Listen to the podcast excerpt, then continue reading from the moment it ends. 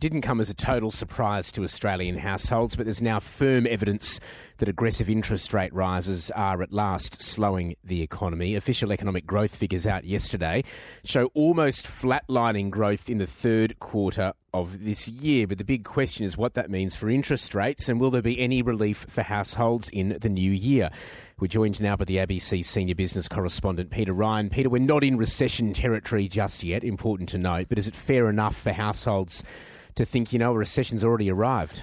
Well, that's right, Tom. Growth in the uh, three months to the end of September, seasonally adjusted, came in well below forecast at just zero point two percent. So, as you said, flatlining growth.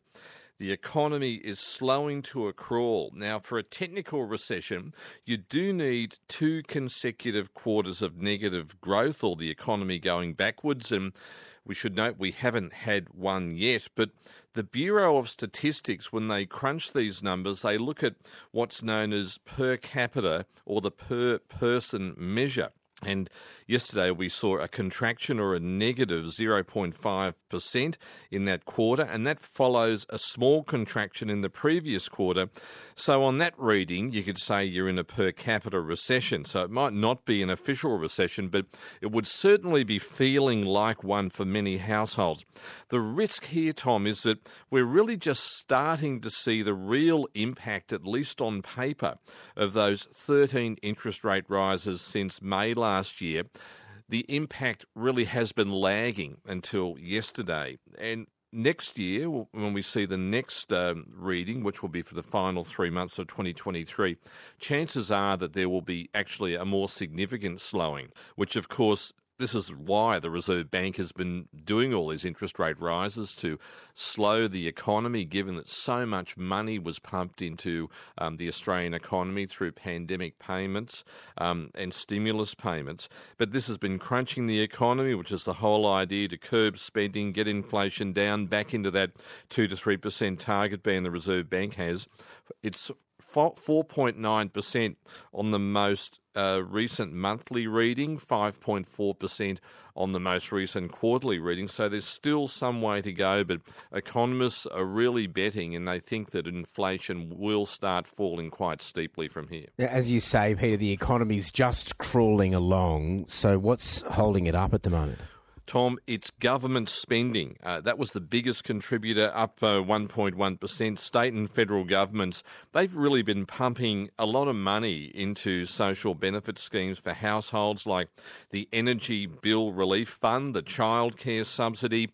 There's been a lot of defence spending, uh, given there's been large-scale international training exercises in the most recent quarter, the A B S uh, said yesterday.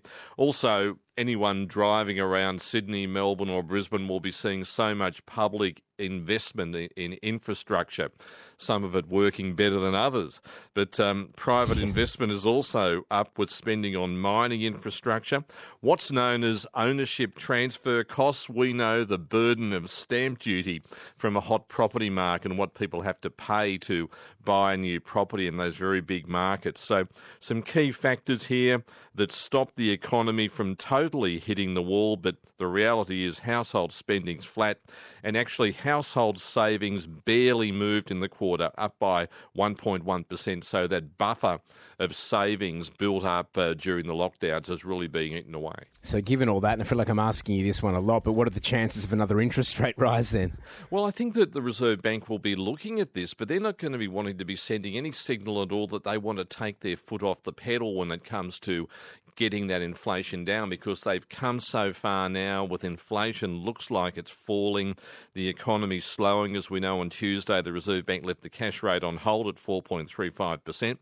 But the R B A Governor, Michelle Bullock, did say that she was resolute, or the board's resolute, in getting inflation back down to that two to three percent target. In other words, they're going to keep doing whatever it takes to tame inflation. But if you're looking at slowing growth, that is the evidence that they've been really waiting to see, slowing the economy, pulling inflation down while holding on to those uh, record jobs gains. So attention swings uh, to the Uh, quarterly inflation reading at the end of January, because the Reserve Bank board takes January off And uh, if there is any uptick in inflation in that quarterly reading, well, that will be a big concern. But just looking at the uh, money market probabilities this morning, Tom, it's only looking like a nine percent chance of a rate rise in February, but a lot of things can happen over those uh, the next uh, month or so that might actually turn things around. But it's pretty clear that the Reserve Bank won't be wanting to be giving up any of the major gains that they've made. Okay, Peter, thanks as always for joining us. Peter Ryan there, the A B C Senior Business Correspondent.